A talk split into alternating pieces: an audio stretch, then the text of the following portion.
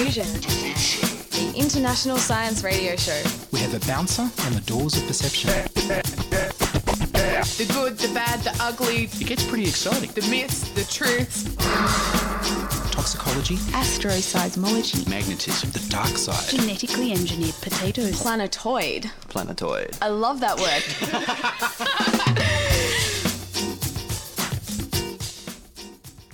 This episode was first broadcast in 2010. Welcome to Diffusion, the international science show. Relax and enjoy the sensation of your mind expanding while we pour it into your brain. My name's Lachlan Watmore, and in this edition, Mark West will present photic sneezing. Ian Wolfe will go back to Dorkbot and talk to a man called Lee Russell about non Newtonian fluids. I'm going to talk about Vladimir Putin and a whole bunch of other people, and there'll be lots and lots of weird and wonderful science in between. But first up, we've got the news.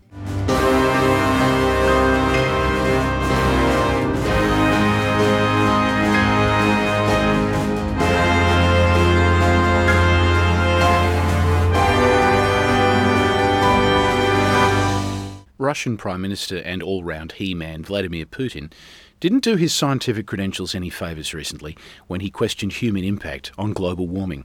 Just before he took to the water off the Kamchatka Peninsula to shoot a whale with a crossbow, Mr. Putin was visiting a Russian German research station at the mouth of the Lena River in the far eastern Yakutia region in the Arctic Ocean. He was shown 3,000 year old chunks of ice and a few mammoth bones, and as he sat down to tea with the scientific team, he mused that mammoths had been made extinct by climate change that was not human made but perfectly natural, if you take into account the fact that the Earth is in a constant state of flux, and that all those mammoths must have put out a lot of methane. Therefore, mused Mr. Putin, isn't climate change simply part of the natural cycle? A German scientist called Inken Preuss quickly set him straight, stating that human made emissions made those dropped by mammoths look like just a lot of broken wind, and that human influenced global warming works at a much, much faster rate. This isn't the first time that Mr. Putin has thrown in his two kopecks about climate change.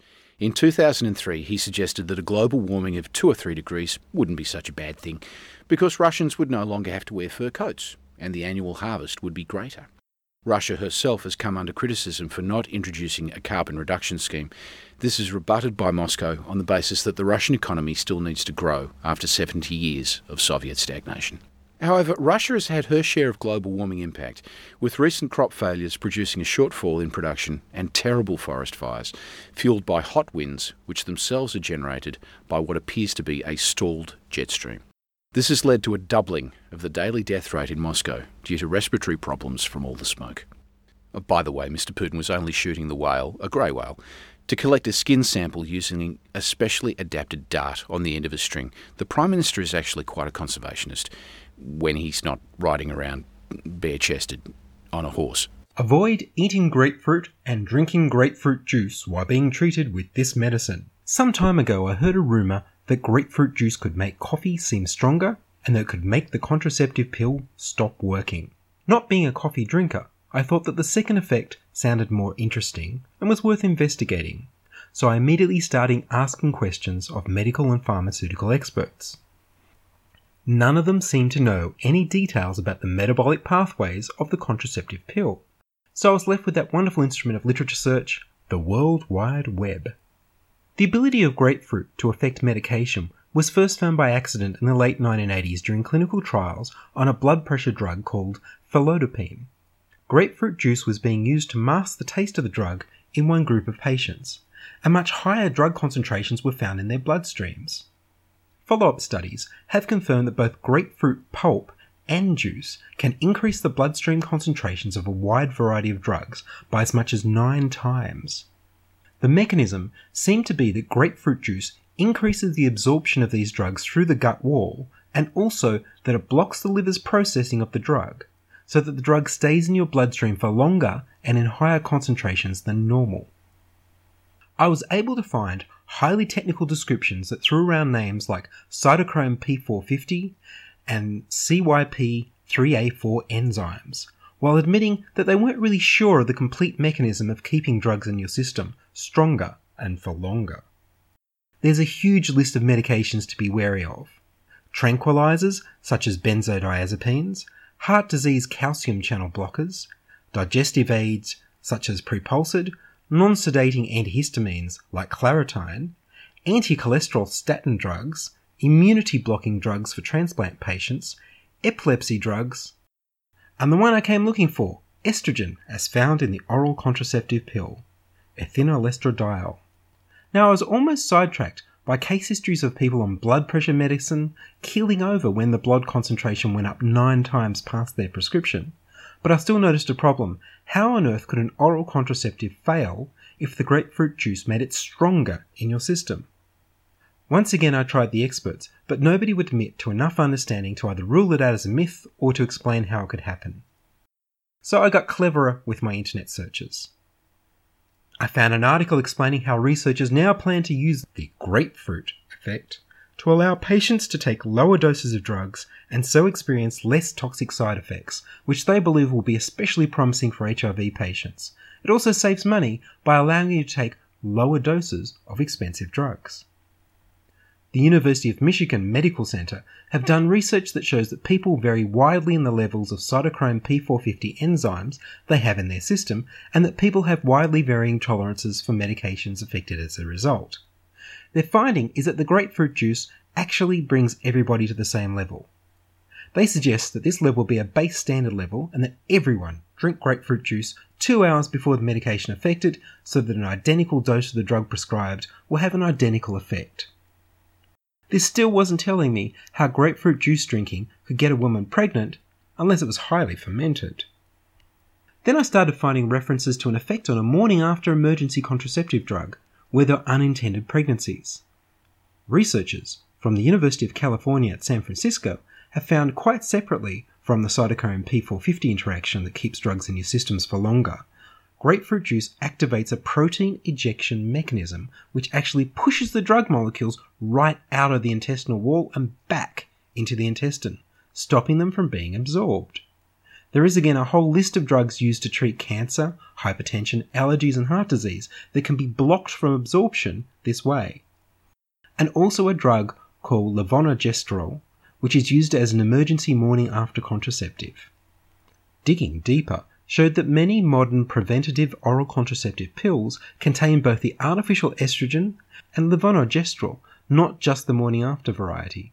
So, what can happen is that women who drink grapefruit juice and take the combined version of the pill will have their estrogen levels rise but won't absorb much of the levonorgestrel, which normally works by stopping fertilized eggs from implanting. So the contraceptive doesn't get absorbed, and women could become pregnant when they believe they're protected. And caffeine? Well, the researchers are still arguing over that one. Early studies show it increased caffeine in the blood, more recent studies showed no change at all. The recommendation is if you already drink grapefruit juice or eat grapefruits for breakfast regularly, don't stop. However, if you don't normally consume grapefruits or grapefruit juice, and you take oral contraceptives or any of our shopping list of drugs from antidepressants to heart disease medications, then just don't start on the stuff.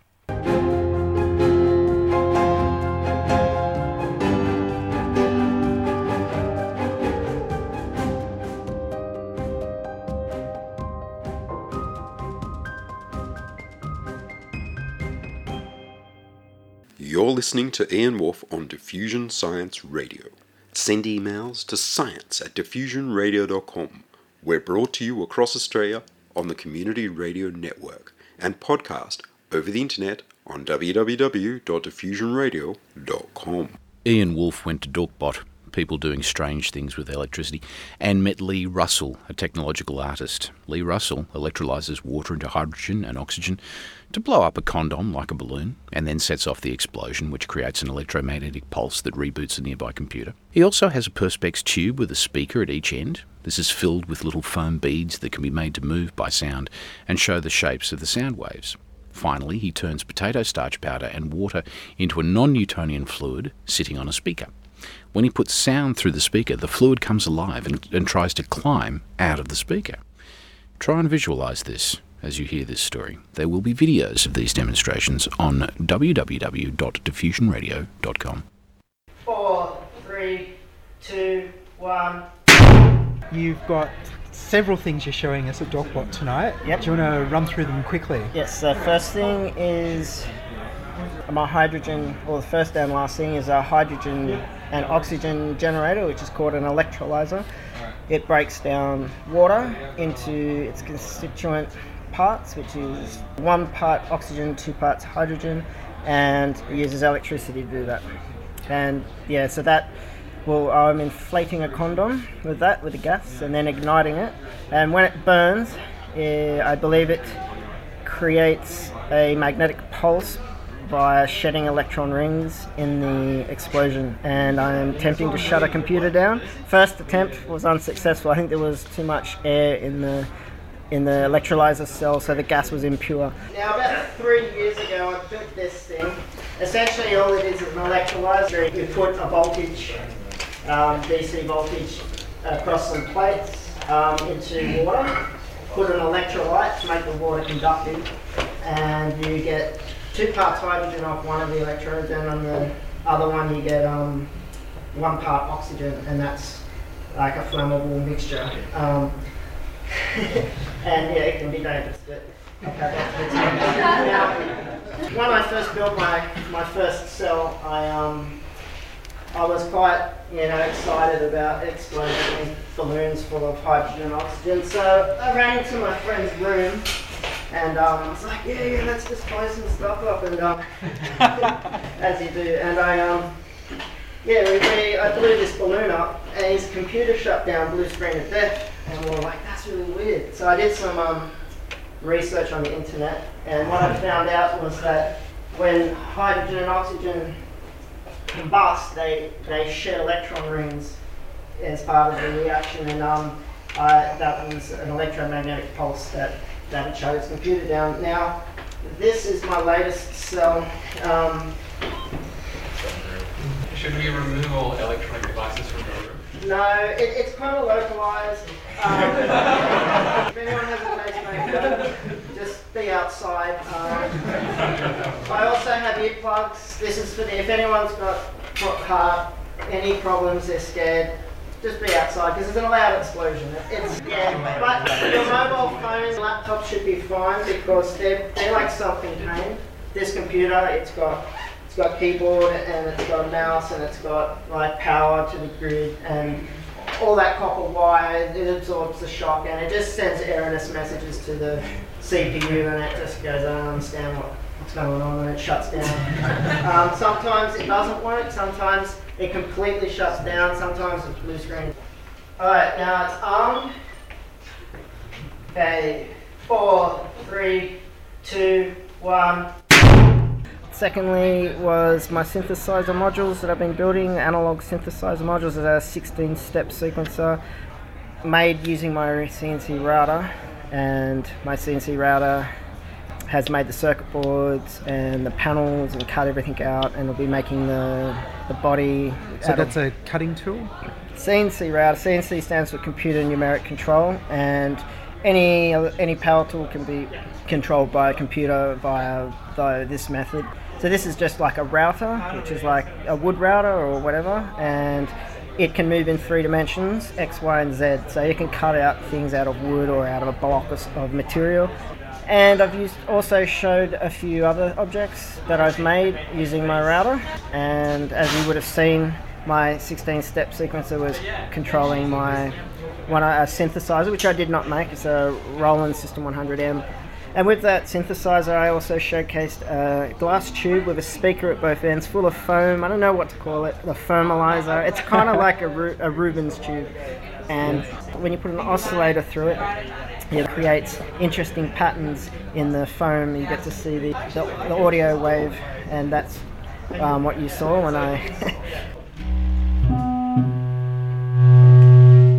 and then the next thing was demonstrating non-Newtonian fluid, which I just used potato starch and water, and that was directly applied to a speaker cone. Once again, I'm modulated by my um, synth again, and yes, alien, crazy alien tentacles is all I can say. It to was explain it. amazing. Yes. Now, um, non-Newtonian fluid is what this is called. Um, I don't know if anyone's ever played with cornstarch or um, if anyone that doesn't know what happens, it's it's liquid and as soon as you apply pressure, it gets stiff and hard. And if you if you got like a kid's pool, you fill it with cornstarch and water, you can run across it, and it's like running across cement. As soon as you stand still and stop moving, you sink straight into it. Um, and there's there's YouTube videos of people doing that in big swimming pools and stuff. So yeah, check this. It's so awesome. Um, so yeah, and this is uh, just yeah. Cool. and yeah, I guess that's everything. And I guess now I'm about to go back and try and blow up. And you have actually seen this crash a computer before? Yes, I've crashed my computer uh, about maybe I've done it four times now. I tried unsuccessfully three times on a laptop, didn't do anything. But um, I have successfully crashed a computer quite a few times. Uh, I guess a um, tower computer, I guess. And Right. this computer I have is a piece of crap. uh, I don't care what happens to it. So- Yes. yes. yes. And you're also using 3D printing. Oh yes, I've been doing 3D printing, getting stuff 3D printed. Um, Shapeways is a website um, that you can get things printed. It's probably the best place I've found and works very well. It's cheap. Um, they really got their stuff together. And yeah, the results, as you saw, were amazing. Like 3D printing's come a long way, and it's pretty good stuff. Well, people want to see more of your work. Do you have a website or somewhere they can look? I don't have a website. It's on the way. It's been on the way for like 10 years. So they should just Google you and look for the images and the. On YouTube, if, Yes. you, if you type in Soundwave Tube, you may find my tube. It's up there. Um, yeah, so unfortunately, I, I'm too lazy to put stuff on. I don't have a website. That's all right. Yeah. Hey Russell, thank you very much. He is a Tuvan throat singer moving the beads with the power of his voice in the tube, and then moving the non Newtonian fluid sitting on the speaker.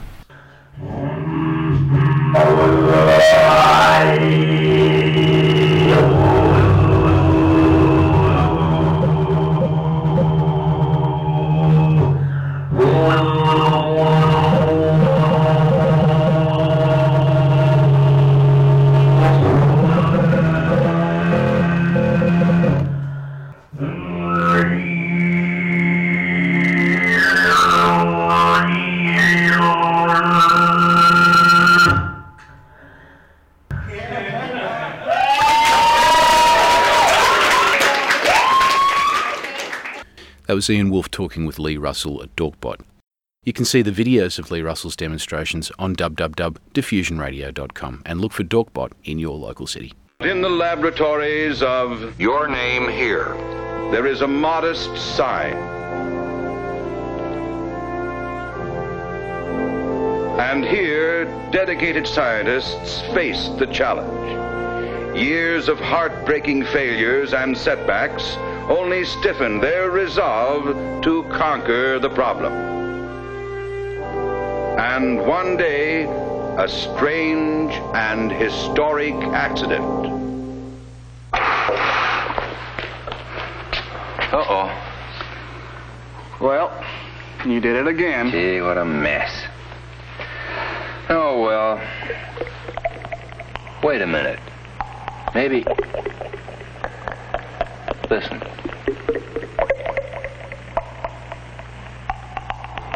By gad, do you suppose this freak accident? Of course. That's it. That's the answer. We've done it. After all these years, we've invented it. How about that? Oh, no, no. That's no kind of a thing to say. This has got to be some sort of a line that'll get quoted, like, uh, well, how about this? What hath God wrought? Good. Good. Beautiful. Let me get that down. And with those historic words, the search was over. From the laboratories of Your Name Here had come the key to the secret that had baffled man through the ages. No longer a dream, but a reality was Your Product Here. Now, for the first time, limitless horizons open for the nation. A brighter future unfolded. Thanks to Your Name Here. employment boom. Geared to supply this vital new industry that is reshaping our economy and transforming the lives of millions. And now we've got something from the mailbag, and I'm going to throw this question to Ian because he knows about this sort of thing. Mind you, there's very little that Ian doesn't know about. Uh, we all know that sunlight is good for us. How good is sunlight for you if you're sitting behind a pane of glass? Well, that's a really good question because if you're indoors hmm. but you're sitting in the sun because it's streaming through the windows, you would hope that, you know, all that sunlight, it feels good, looks good, it should be good for you. But unfortunately, to make vitamin D, your skin needs ultraviolet. And the ultraviolet helps your body turn cholesterol in your blood into vitamin D. And the glass blocks all of the ultraviolet light. All and of it? All of it. It Really? blocks the infrared and the ultraviolet and just lets through the visible light. So the infrared is why it's good in a greenhouse because it keeps the heat in. Yes. The ultraviolet means you can use it to protect yourself from lasers if you're playing in a laboratory. Yes. And it stops you sunburning, which is good, Yeah. but it also stops you from getting vitamin D. So you need to go outside, which is why all the public health announcements talk about going outside to get your sunlight.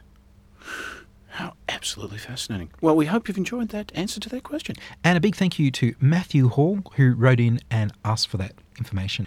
The next question we're going to answer today is Why do I sneeze at the sun? from Elisa Bailey in Adelaide.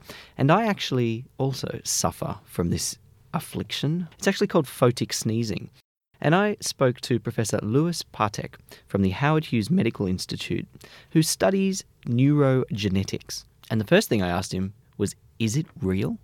Uh, it's absolutely real, and a phenomenon where people, after being in relative darkness for a certain amount of time, walking out into bright light or turning on a bright light will lead them to sneeze, usually the same number of times each time they go through that cycle, and maybe once or twice or three times or more.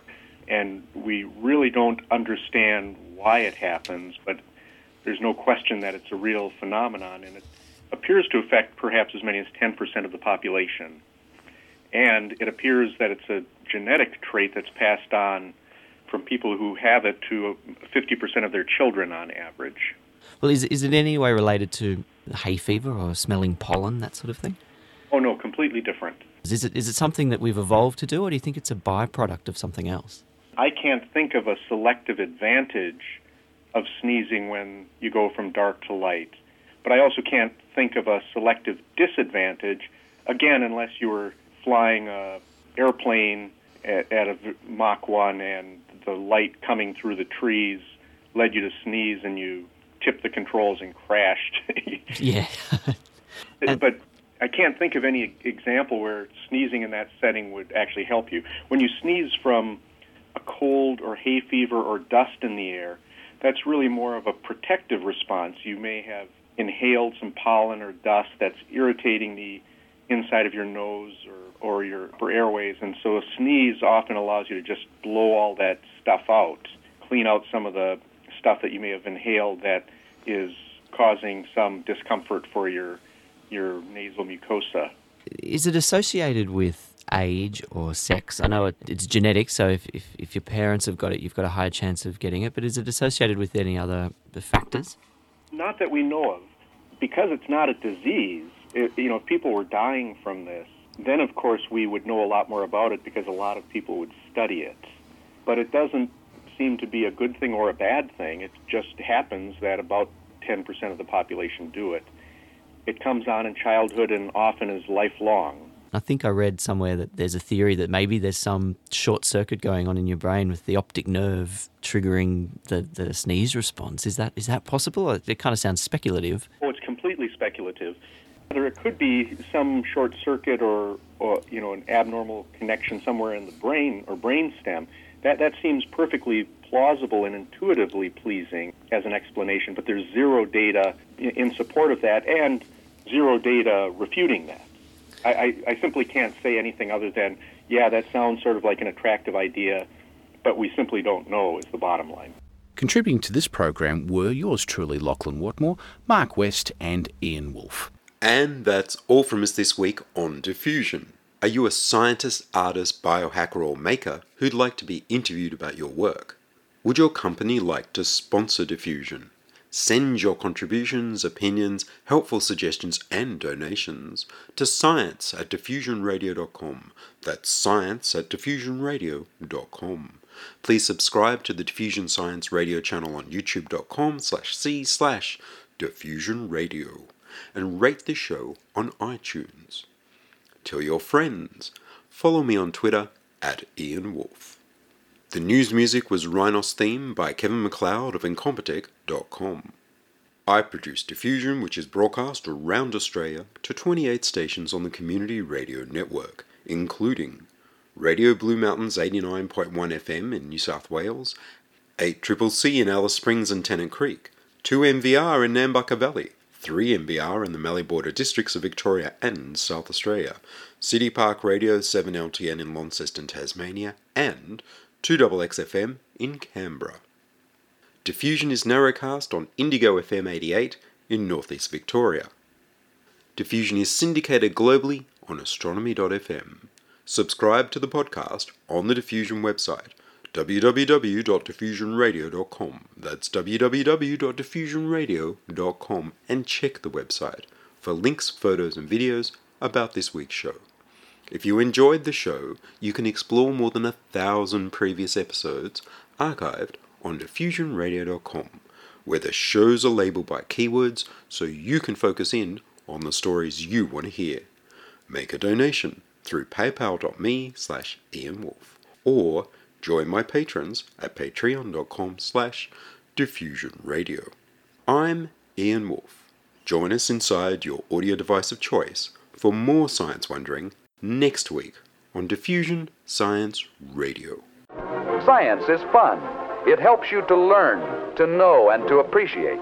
When you study science, you may go on field trips. You discover the marvelous interrelationships between all living things. You learn to read the history of the Earth as it is written in rocks and fossils. You find out what makes things tick.